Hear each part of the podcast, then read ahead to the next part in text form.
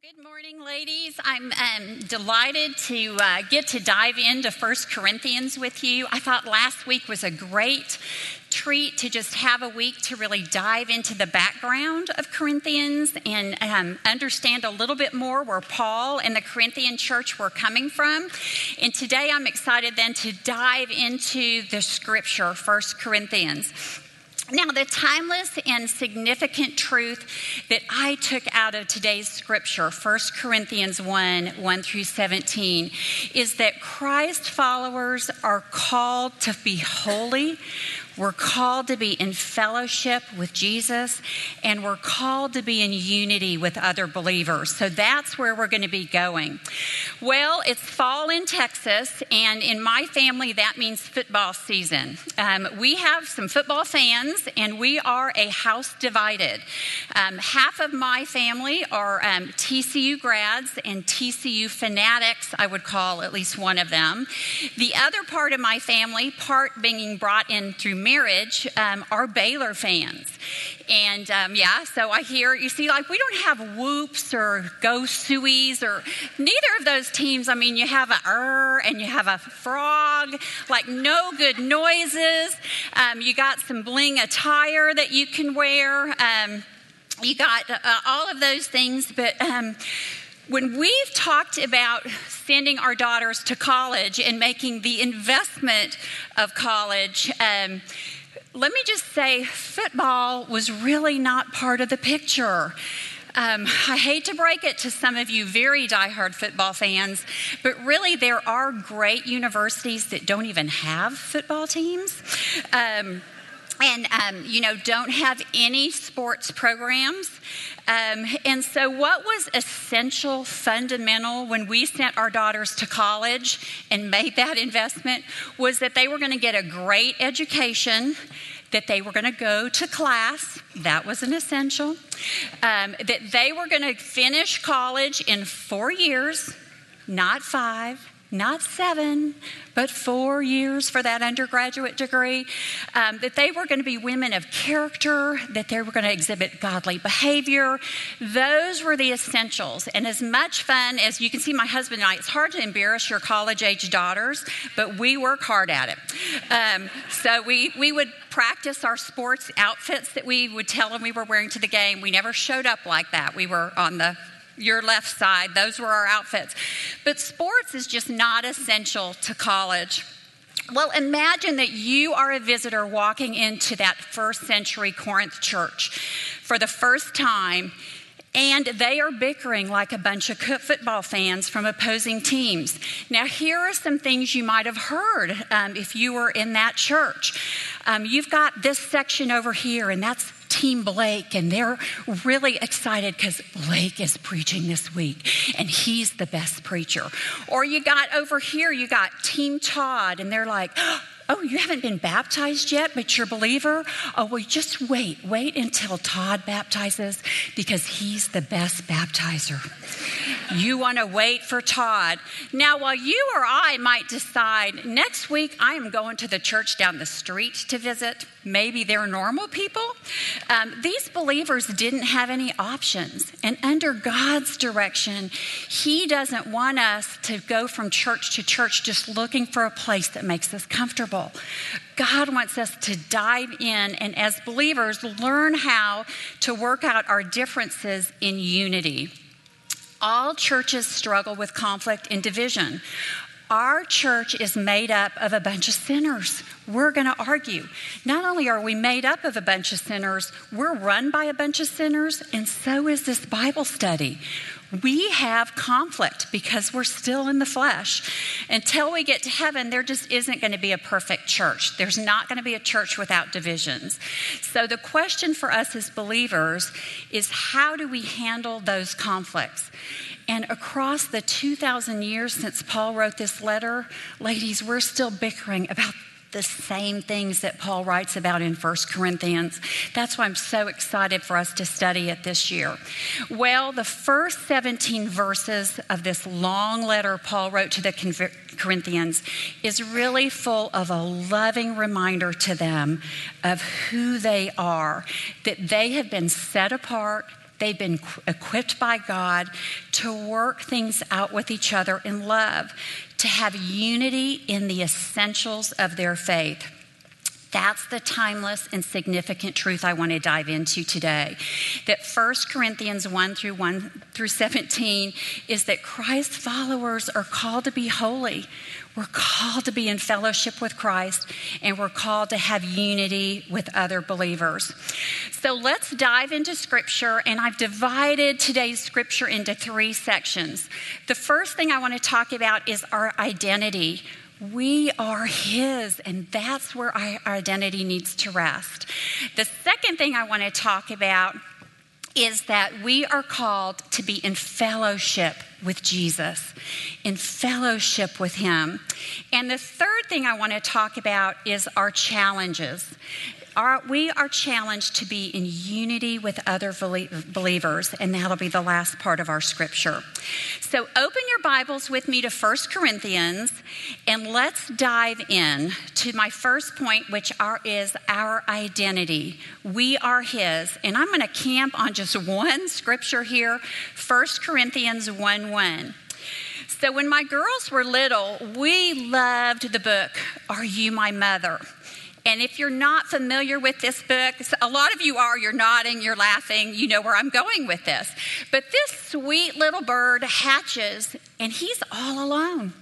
He doesn't know who he is. He doesn't know who he belongs to. So he flops out of his nest and he goes all around the barnyard and all around this, I guess, construction site looking for who he is, his identity. Well, that little bird finally finds his mama and he knows who he is. Well, just like that bird, we are all born seeking identity. Who am I? What was I created to be? What was I created to do? Who am I? And Paul starts this letter to the Corinthians with a loving reminder to them of who they are, of what his identity is and what their identity is. So let's look at verse 1. Paul, called by the will of God to be an apostle of Christ Jesus. Now, I can't read that verse without stopping at the word Paul for just a moment. We studied him last week, what he was like um, before he became a believer.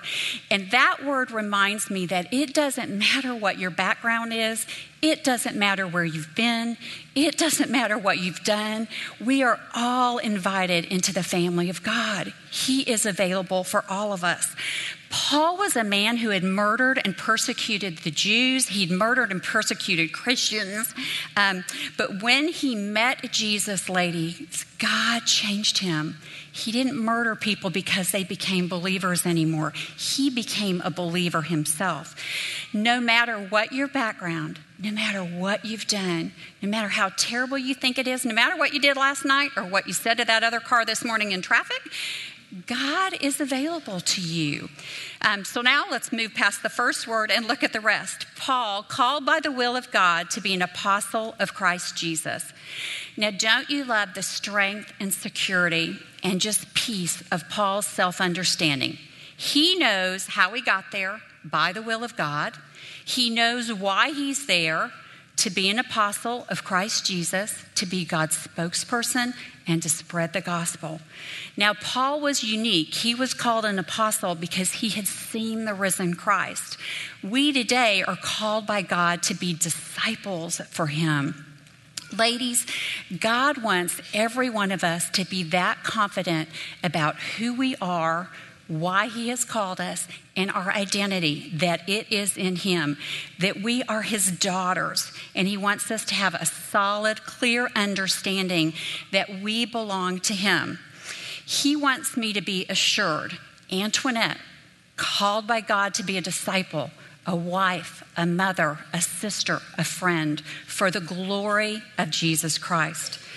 God loves you so deeply that He wants you to be all those things too. So put your name in here with me, and y'all do it aloud, and I'll do it with my name. Antoinette, called by God to be a disciple, a wife, a mom, a nurse, a teacher, wherever God has you, for the glory of Jesus Christ. That is our identity, and it is in Him. Well, a tremendous stability comes on us, a tremendous peace when we let God's word define who we are instead of the craziness of the world defining who we are. So, what's your story, ladies? Are you like those early century Corinthians who, as new believers, were really struggling to live out their faith? They were suddenly different inside because they had met Jesus, but they were still living in a world that was ugly and didn't behave very nicely. So I have to ask is that your story? That you love Jesus, you've accepted the free gift of his salvation, but when it really comes down to it, you don't know how to walk with him. You don't know how to walk like him. You don't really know how to love others the way he does. You don't know how to have your identity de- defined by him. So your marriage doesn't really glorify him. The way you parent doesn't really glorify him. Well, if that's you, you are safe here because you are among other women just like you. Um, you know, my struggle this week has been around teaching. What if I pass out from anxiety? You know, what if you don't like my hair? Or what if I have a clothing malfunction of some kind? I mean, it's crazy the things we as women get caught up in instead of resting in that God created us and He's equipped us to be His disciples. And that's all He asks. So here is Paul in this first line of his letter, reminding his beloved Corinthians and us that God doesn't make us to fit in, He makes us to stand out in the world. So, the question for you and the question for me is who's going to sway our confidence today? Will we allow ourselves to be defined by the way we look, or the car we drive, or our bank account, or how our children behave, or how our husband does something, or our past sin, or whatever? Or will you rest in what Christ has already done for you and what he says about you? That you've been called by him to be a disciple for His glory. And that's it. That's your identity. That's God's plan and His design. Well, how different would your day be if every morning before those feet hit the floor, you were reminded that you were called by God to be His disciple, a wife, a mom, a friend, a worker, whatever, wherever He has you, for the glory of Jesus Christ. And that's it. That's your identity. God didn't make us to fit in, He made us to stand out in this world. Our identity isn't in the world, it's in Him. And that brings me to my second point, which is really our calling is fellowship with Him. That's how we get there. And here I'm going to dive into verses 2 through 9. And we're going to put it up. It's a lot of scripture, but I've highlighted what I kind of thought were the key um, words in this scripture.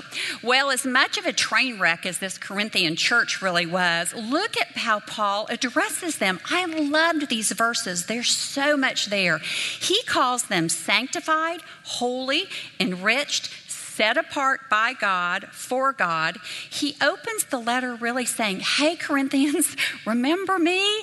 Remember you are the sanctified saints. What are you doing? You're the holy ones of God. When Paul says that they've been sanctified saints, he is saying it is past and done. For Corinthian believers and for you and me, ladies, it means that God decisively called me out of the darkness wherever I was before I was a believer. And there was a decision point at that time. I turned and put my faith and my trust and my hope in Him. He is what I need for guidance in my life. It was a decisive break with the old and a setting apart by God to make me holy. But it also leaves a lot of room. I mean, we are not done yet hopefully we got a lot of progress to come. The Corinthians, like us, were in the process of becoming more fully devoted followers of Christ. But like with us, it was a struggle for them. It was positional when it happened, but it was going to be progressive through their whole lives. And Paul lovingly reminds them that they are sanctified saints. Well, let's look at what those words mean. In Greek, those two words are really closely related. One word translates as made holy, and the other is an adjective, a process word meaning continually being made holy.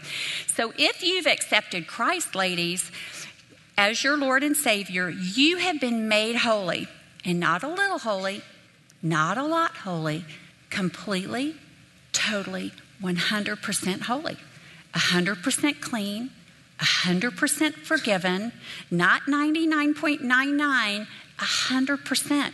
It is done. And we don't get there by working toward it. Christ did it all on the cross. That's what makes us holy. Not works. The blood of Jesus is what made us holy. So, are we acting like sanctified saints? Grace given, enriched, confirmed, not lacking in any gift, sustained, guiltless, and in deep, abiding fellowship with Jesus Christ. Is your relationship with Jesus authentic and interactive? Is it fellowship? And I know a lot of the women in here and looking at their faces, I know there are a lot of gals in here that say would say the answer to that is absolutely. I have a deep, abiding relationship with the Lord. And if that's you, I hope this year, as you're sitting with other gals who aren't there yet, that you have a chance to share how you got there, because I know it's a process. But maybe you um, are here thinking, well, I think my relationship with Jesus is more like an acquaintance. I mean, I read about him, I kind of understand some stuff about him, I accepted him, but I wouldn't really call it a deep relationship. Or spending time with Jesus is on my to do list every day. I, you know, some days I get to check that box, and other days I don't, but I don't really think it's a relationship. Or uh, you might say, well, you know, I know Jesus knows me. I mean, I know he knows everyone, but I don't really think he knows me. Like, I'm not talking to him about the deep personal stuff. Or maybe this is you, and you would say that your relationship with Jesus is all about you asking him for things and um, trying to get help from him, but you don't really listen to him. Well, if any of that describes your relationship, um, know that Jesus has set you apart. And this scripture tells us we have everything we need to develop a deep, abiding relationship with Him. And that is what He is calling us to. And when we have that deep, abiding relationship with Jesus, that's when, ladies, we are so filled up, we can start having unity with other believers. Um, so, are you experiencing that deep, abiding relationship with Jesus? That is what he is calling each of us to. Then we can dive into unity. Which brings me to my third point today, which is our challenge is unity with others. And I'm going to be in verses 10 through 17 here. Well, Google the news of the day or just open Twitter on your phone. Not right now, it's just a rhetorical thing. Um, open Twitter and um, vilifying people and um, talking bad about them because we disagree with their beliefs has just really become socially acceptable, culturally acceptable, and it is brutal. I mean, don't, aren't you thankful that you're not some famous person when you see what people can say about them openly and just make stuff up? It's awful. Ladies, when, whether we're disagreeing, you know, on Twitter with people or in our Bible study small group or in community where lots of disagreements tend to bubble up, Paul is reminding us that God is calling us to unity, especially in the midst of um, disagreements. In verse 10, Paul says, I appeal to you, brothers, by the name of the Lord Jesus Christ, that all of you agree and that there is no division among you, but that you are united in the same mind and the same judgment. Now, Paul wasn't calling us here to be cookie cutter Christians who agree on everything. Um, And he wasn't suggesting that we just whitewash scripture so much that there's nothing there so that we can all be happy together and never disagree on anything. But he was telling the Corinthians that he wanted to realign them in areas where they had strayed from scriptural truth, resulting in divisions. You know, our Bible study this year is our theme this year is that belief affects behavior. And that's what Paul was calling the Corinthians to. He wanted them to know and understand the fundamental things of their beliefs, the fundamental beliefs of Christianity, and let those beliefs affect their behavior and then not worry about all the other stuff. The key to finding unity for the Corinthians and for us is separating essentials from preferences. But many times we get caught up in the little stuff um, rather than focusing on the big stuff. And that's what was happening in Corinth. So, the first danger I want to talk about and that Paul dives into is relational idolatry. And this is when we put any person above our relationship with God that person becomes an idol.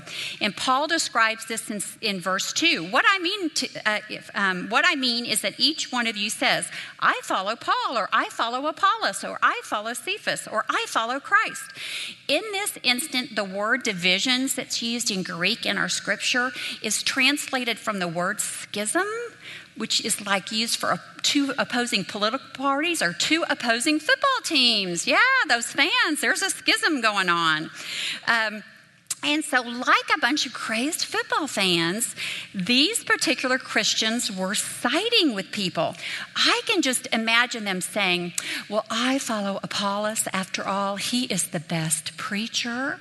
And the gal on the other side saying, Well, I follow Christ you know, not a real loving way to do it. And they're bickering about people. Those people had become their idols. Well, I remember um, my first Bible study, or one of my first Bible studies I did as a new believer, was a Beth Moore Bible study. And you would have thought Beth Moore had walked on water.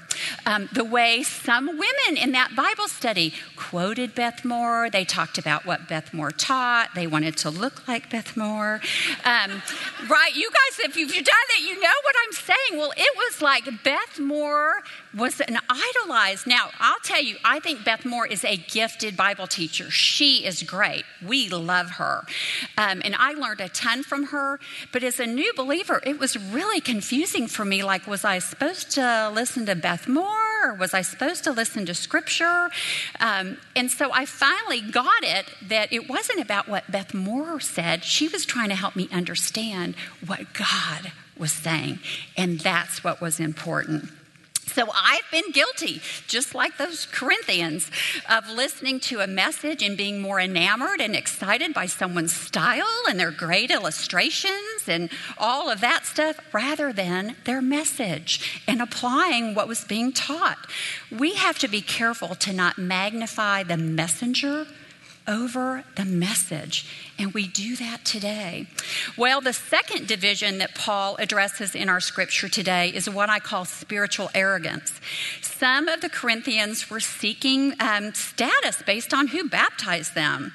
Now, I know I don't know that people really brag over, like, you know, ooh, I was baptized by Todd. Um, that we hear that today so much, but maybe they do. But I thought about um, a conversation I had with a girlfriend one time about hymns. And at her church, they only sing the classic hymns. And it was kind of like, if we don't have hymns that were written more than 100 years ago, they're not going to be singing modern hymns in heaven. So we're going to just sing the. And I was like, okay. And I didn't really get it, but now I'm thinking, okay, because I was back at her about the, oh, come on, the contemporary hymns, we actually understand what they mean. Our kids like them. And that was so spiritually arrogant of me. It doesn't matter what songs we sing, that's a preference. Um, so, Paul wasn't saying here that baptism doesn't matter. He was saying who baptizes you does not matter. We need to know what the essentials of our faith are, and we need to um, not get caught up in arguments that are not about the essentials, that are preferences. And there is freedom in those preferences. So, what are the essentials of our faith? Well, here they are in a nutshell. Let me just go through them quickly. They are we believe in the Trinity, the full deity and humanity of Christ the spiritual lostness of the human race, the substitutionary atonement and bodily resurrection of Christ. We believe that salvation is by faith in Christ alone. And we believe in the physical return of Christ because those things are what Scripture tells us are the essentials. Now, if you know the essentials and we know what God's word says about them, then you'll know when someone's challenging truth and you need to press in, or when it's just a preference and you need to say, I may disagree, but that's okay. We're just wired different. We like different things. Ladies, we are called to know the essentials of our beliefs and to let them affect our behavior. Well, in closing, Paul wanted the Corinthians, and he wants us to approach differences from this perspective of the cross with humility, with understanding, with grace. But it, to do that, we need to be secure in our identity that we are His. We need to be in fellowship with Him so we feel full of Christ's love and passion and compassion, and we need to then seek unity based on the fundamentals. We need to know what we believe and why we believe it, the essentials of our faith. Matthew 7 7 says, Seek or ask and it will be given to you, seek and you will find, knock and it will be open to you. Well, any worthy find requires some effort, and the Bible is no expe- exception. To understand what God is saying, you just need to open His Word and dive in, ladies. Be willing to roll up your sleeves, and that's what we're going to be doing throughout these, this year on some of these divisive topics so that you can stand on the essentials and just let go of preferences because they just don't matter. We should find our identity in Him, fellowship with Him, and we should seek unity. That was Paul's message to the Corinthians, and that's his direction for us. Well, in my garden this year, I am bought a bunch of new citrus trees because my old ones all froze and I had to throw them out. That was really sad. But um, my citrus trees have done, I mean, they're just itty bitty, they're in pots. They have done amazingly well. And I think all that rain in August really blessed those um, citrus trees. So I was in the yard with my younger daughter, Katie and we were looking at this uh, tree, and she said, oh, Your limes have done so well. They look ready. Um, when are you going to pick those limes? And I agreed. They look like beautiful limes that are ready to be picked, except they're not limes. Those are Meyer lemons. So they are in process. They are still being worked on by God. He's still maturing those, He's ripening those. They are going to be beautiful, bright yellow with pinky yellow interiors when they are done. And I think that's what the Corinthians forgot as they were fighting. They forgot that they were different inside. They might look like the world around them, they might be in the world around them, but inside, God had changed them and He was going to continue changing them, but they weren't done yet. And they forgot to look on their sisters as sanctified but in progress, and they forgot to be patient and loving and kind. So, as we dive in this year, God is calling us to be grace filled to seek to understand, and really to learn from each other, but most importantly, to learn what are the essentials of what we believe and to let our beliefs affect our behavior. Let me pray, and then Gigi's got an announcement. She'll be back up. So, Father, I do ask you today that you would just be the focal point, the center, the sum of everything. Um, Father, I know there are differences in this room. We come from 40 different churches, we come from different backgrounds and different styles.